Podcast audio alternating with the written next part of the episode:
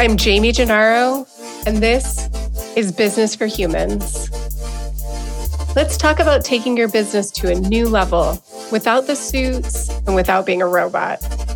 Here, you can be yourself, you can be imperfect, you can be flawed, and you can still have raging success. So let's go.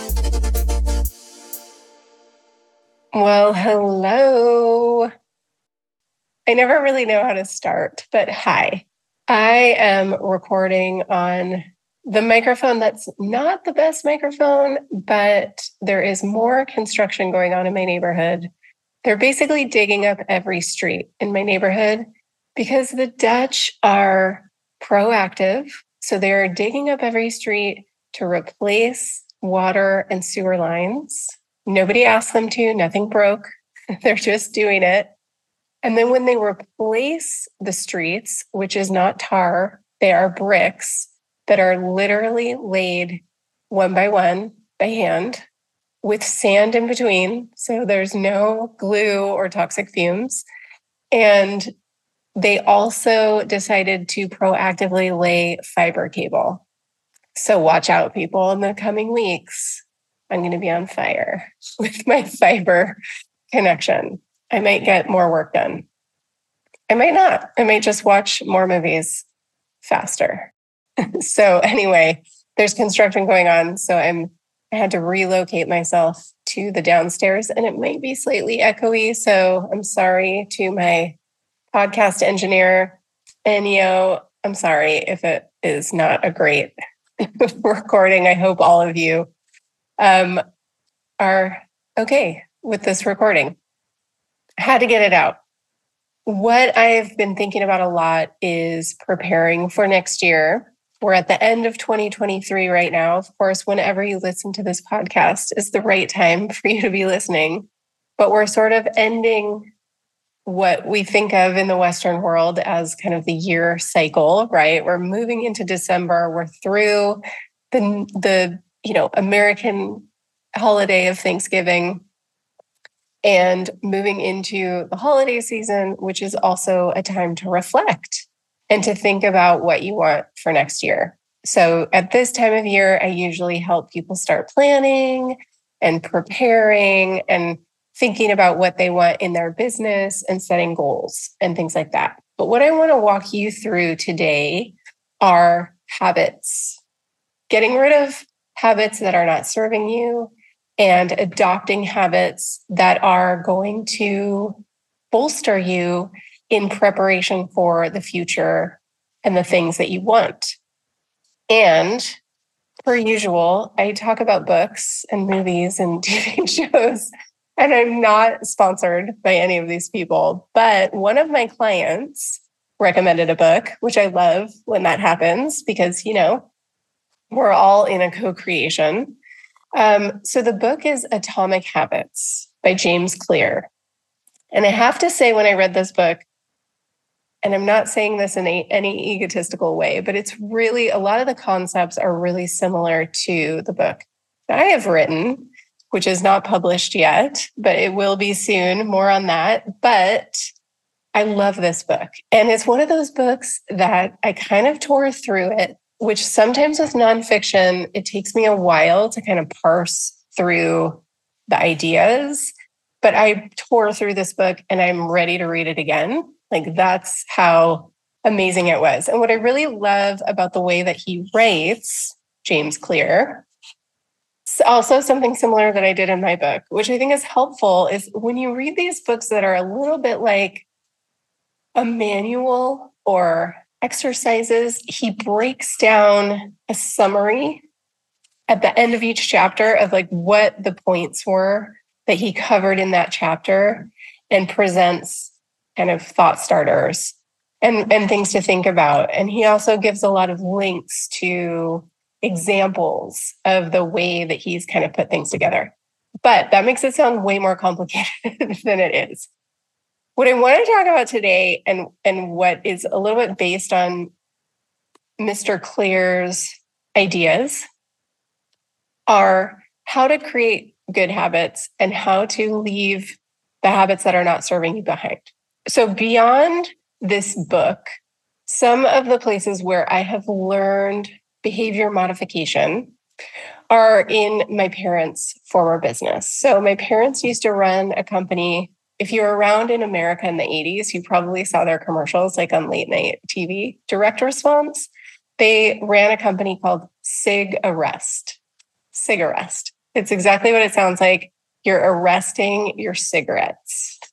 so, real cool in the 80s. Um, but basically, what they did was help people stop smoking. And they did it with a combination of a very future forward thinking way to remedy people's addiction to cigarettes which which was through a homeopathic formula so it kind of was derived well it was derived from the nicotine plant but it was a homeopathic version so it wasn't getting nicotine like from the nicotine patches. It was a homeopathic remedy to help you get through your addiction and off your addiction. So with nicotine patches, you're just getting nicotine through a new source and you're still addicted to it. Some people chew nicotine gum like nobody's business and you can see the addiction to it. Theirs was homeopathic. So you basically would take this formula, this um, supplement through, I don't know, maybe it was like three to six months, maybe a year, depending on how severe your addiction was. And through behavior modification, they would basically help you completely get off cigarettes. And in the 80s, it was a big deal, right? You were still allowed to smoke at work. So, and on airplanes. So, to get people focused on the health benefits of stopping smoking was a big deal. And the behavior modification part was really fascinating to me. So I would hear my mom on the phone with customers talking them through how to change their habit, how to change their habits in the morning to remove cigarettes from their morning habit. So, one of the things she did, and James Clear talks about this a little bit too, was she would talk them through their routine. So, a lot of people would wake up in the morning, they'd make coffee, they'd put it in a certain cup, they'd go to a certain place in their house, maybe, you know, towards the late 80s, maybe they'd actually smoke outside. So they'd take that cup to a place, and that is where they would smoke their cigarette. So what my mom did was, well, not just my mom, but the, I, I, remember being fascinated by watching her talk people through this, um, this sort of pattern. She would say, listen, you know, what time of the day are you having your coffee? Okay, let's change that a little bit. What cup are you putting your coffee in? Okay, let's let's get you a special cup. This is we're going to get you a new cup that puts the emphasis on the ritual of the coffee and takes the emphasis off the ritual of the cigarette. So, you know, some people might say, well, now you're just putting them into coffee. Coffee is healthier if you drink it in modification, in, in moderation. So, so there would be a new cup there would be a new location for drinking the coffee. So we're going to break that pattern of wherever you go that triggers this idea that you need to have a cigarette, and we're going to change your environment and put you somewhere new. So there were all these steps to getting your brain to think about this as a new ritual and a new routine instead of getting stuck in the habit of what was the routine that was not serving you. So I want to talk about that behavior modification in regards to other habits that might not be serving you. So, for instance, you know, one of the things that's really sucking people in lately and becoming a major time waster is social media. So, how can you change your routine so that social media doesn't become a problem, right? It's not that overall it's a problem, but if it's sucking you in and wasting your time, it's not serving you. So, when are you using it? Where is it popping up? And how long are you on it? So, there are lots of ways that you can kind of modify that behavior. Your phone is a great resource. So, you can dial back the amount of time you're allowed to be on social media apps. So, we do that for our kids. We set limits on each app depending on how we feel they're using them and how we feel it might be getting in the way or not getting in the way. So in your phone's, you know, system preferences, you can dial back the amount of time. You can set it to 15 minutes, you can set it to a half an hour, whatever works for you. So you want to start modifying your behavior around the way that you're using things, right? So if you're drinking and you're drinking a glass of wine at the same time every day in the same location in your house, how can we start to modify that? What can we put in place of that ritual? What ritual can we make more fun, more interesting than that one? That's a big part of this too. So if you're stopping smoking, that ritual is very pleasurable. It's a dopamine hit, right? Most of these things that we create in our lives that are not the best habits are giving us something that we need. And a lot of times that's dopamine. So, how do we start to give ourselves dopamine hits not related to these things that are not serving us? Notice that I'm not saying bad, right? They're not necessarily bad habits. Some of them might be. I don't necessarily want to judge them as good or bad. It's just those are not the habits that are going to help propel you into the future that you want, right?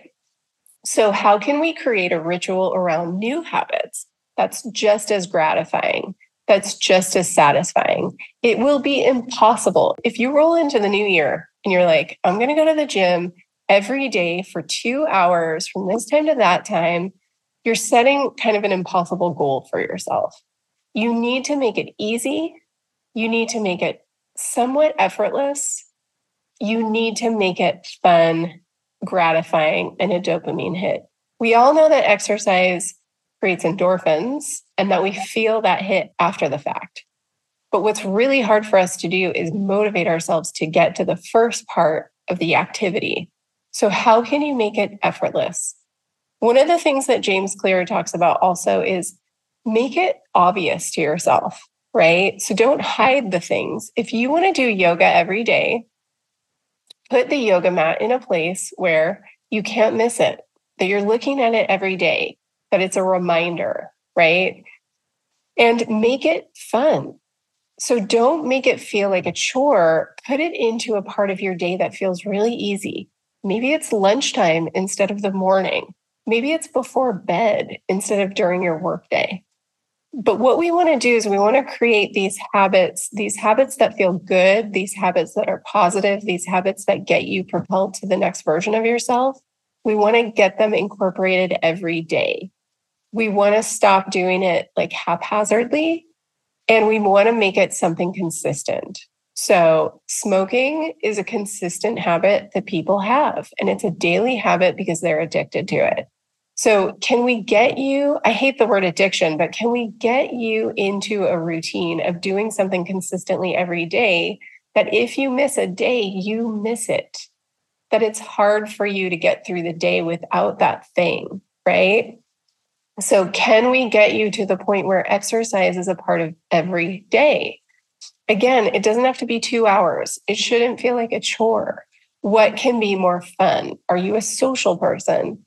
Is it more fun for you to, to do exercise or activities as part of a social engagement, right? A lot of people are playing pickleball in the US, right? I haven't seen it here. I know there's some version of it. I think it's called paddleball, but is that something more fun for you? Is that something you can do a few days a week? Would you rather join a dance class? Make it fun. It doesn't have to be a chore. Get that chore idea out of your head, right? When you're stopping smoking, it should feel pleasurable. You want to put something in place that's really pleasurable. So I was never a smoker, but I do understand the idea of like bad habits kind of creeping in and being a part of your daily routine. So one of the things I like to do, you know, thinking about these morning routines and rituals, which my mom sort of embedded in me at a young age when I'd hear her on these customer service phone calls. I spent a lot of time at my parents' office. So she wasn't doing those phone calls at home. I spent a lot of time at their office um, you know, both because I was a latchkey kid and also because I was fascinated by the world of business and entrepreneurship. And obviously, it rolled over. Um, but in my morning ritual, I have a lot of, I've talked about this before, but potions, which I which I got from a friend of mine. This idea of you know, what things can you mix in your coffee? What things can you add to your tea? You know, what things, what supplements can you add? I like to like drink and eat supplements rather than like taking pills. I don't know. For me, it just feels like it's food, right? And so, how are the ways that I can add these things into my day that feels fun? So, like putting potions together in the morning feels fun to me.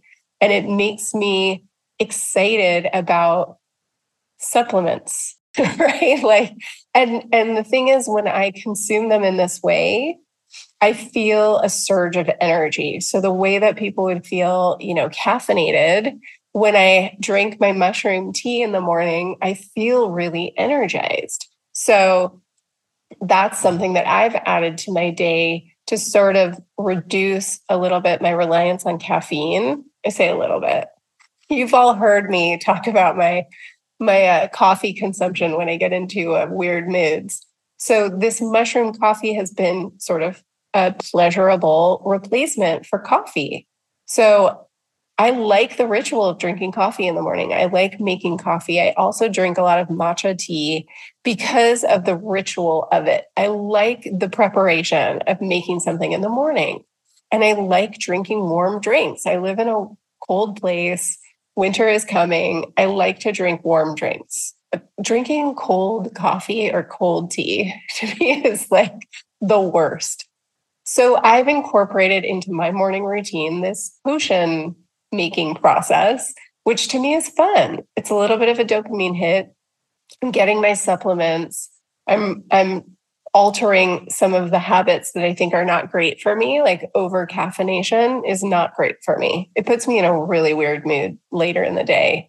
And I don't think I actually get sustained energy. I get better energy from drinking matcha.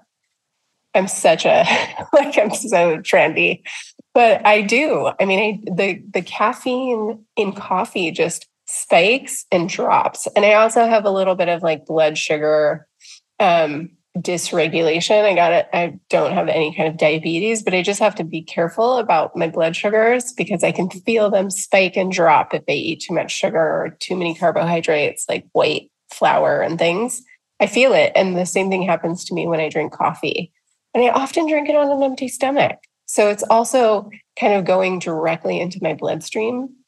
And I don't think it's great for me, but I like the ritual. And so I get stuck around that ritual. But all I've done is replace that ritual with a new ritual that's equally pleasurable. So, to summarize, when you are trying to leave a habit behind, find ways to make it harder for you.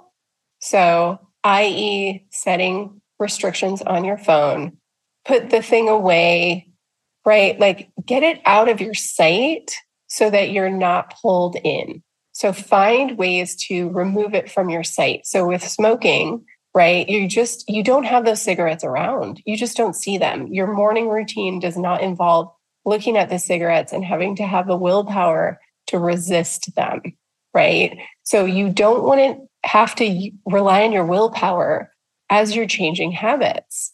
You want to lean into your dopamine hits, right? You want to replace these habits with things that are equally pleasurable, but have a longer term pleasurable effect, right?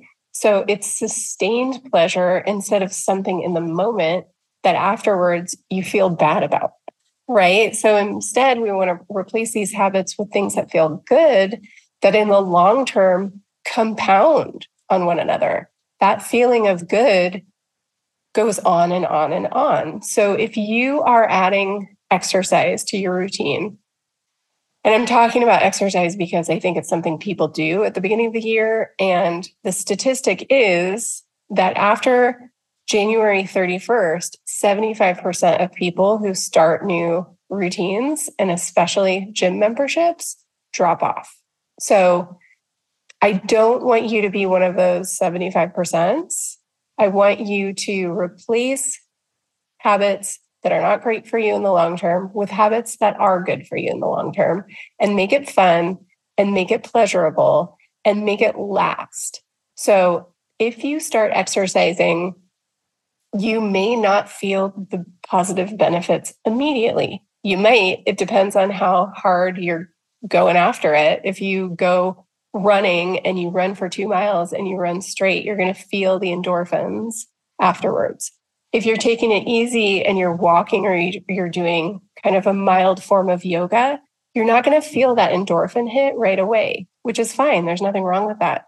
But it means it's going to take a little bit more time of repetition to see the effects both on your body and your mind. And you have to be patient through that, right? So the quick dopamine hit of smoking a cigarette or watching social media, it's so immediate that we want that gratification right now. And a lot of times it's a way for us to escape other feelings that we don't like. So I think over the long term, exercise is a great place to work out those feelings and to potentially you know, I don't want to say be a buffer, but be a place to go when you do need to work things out. Because I think when you're thinking or worrying about something, exercise is a great way to get release from those emotions, right? Any emotions that are really trapped inside your body, you're going to release them through exercise. So it's a much healthier form of quote unquote buffering than things like social media.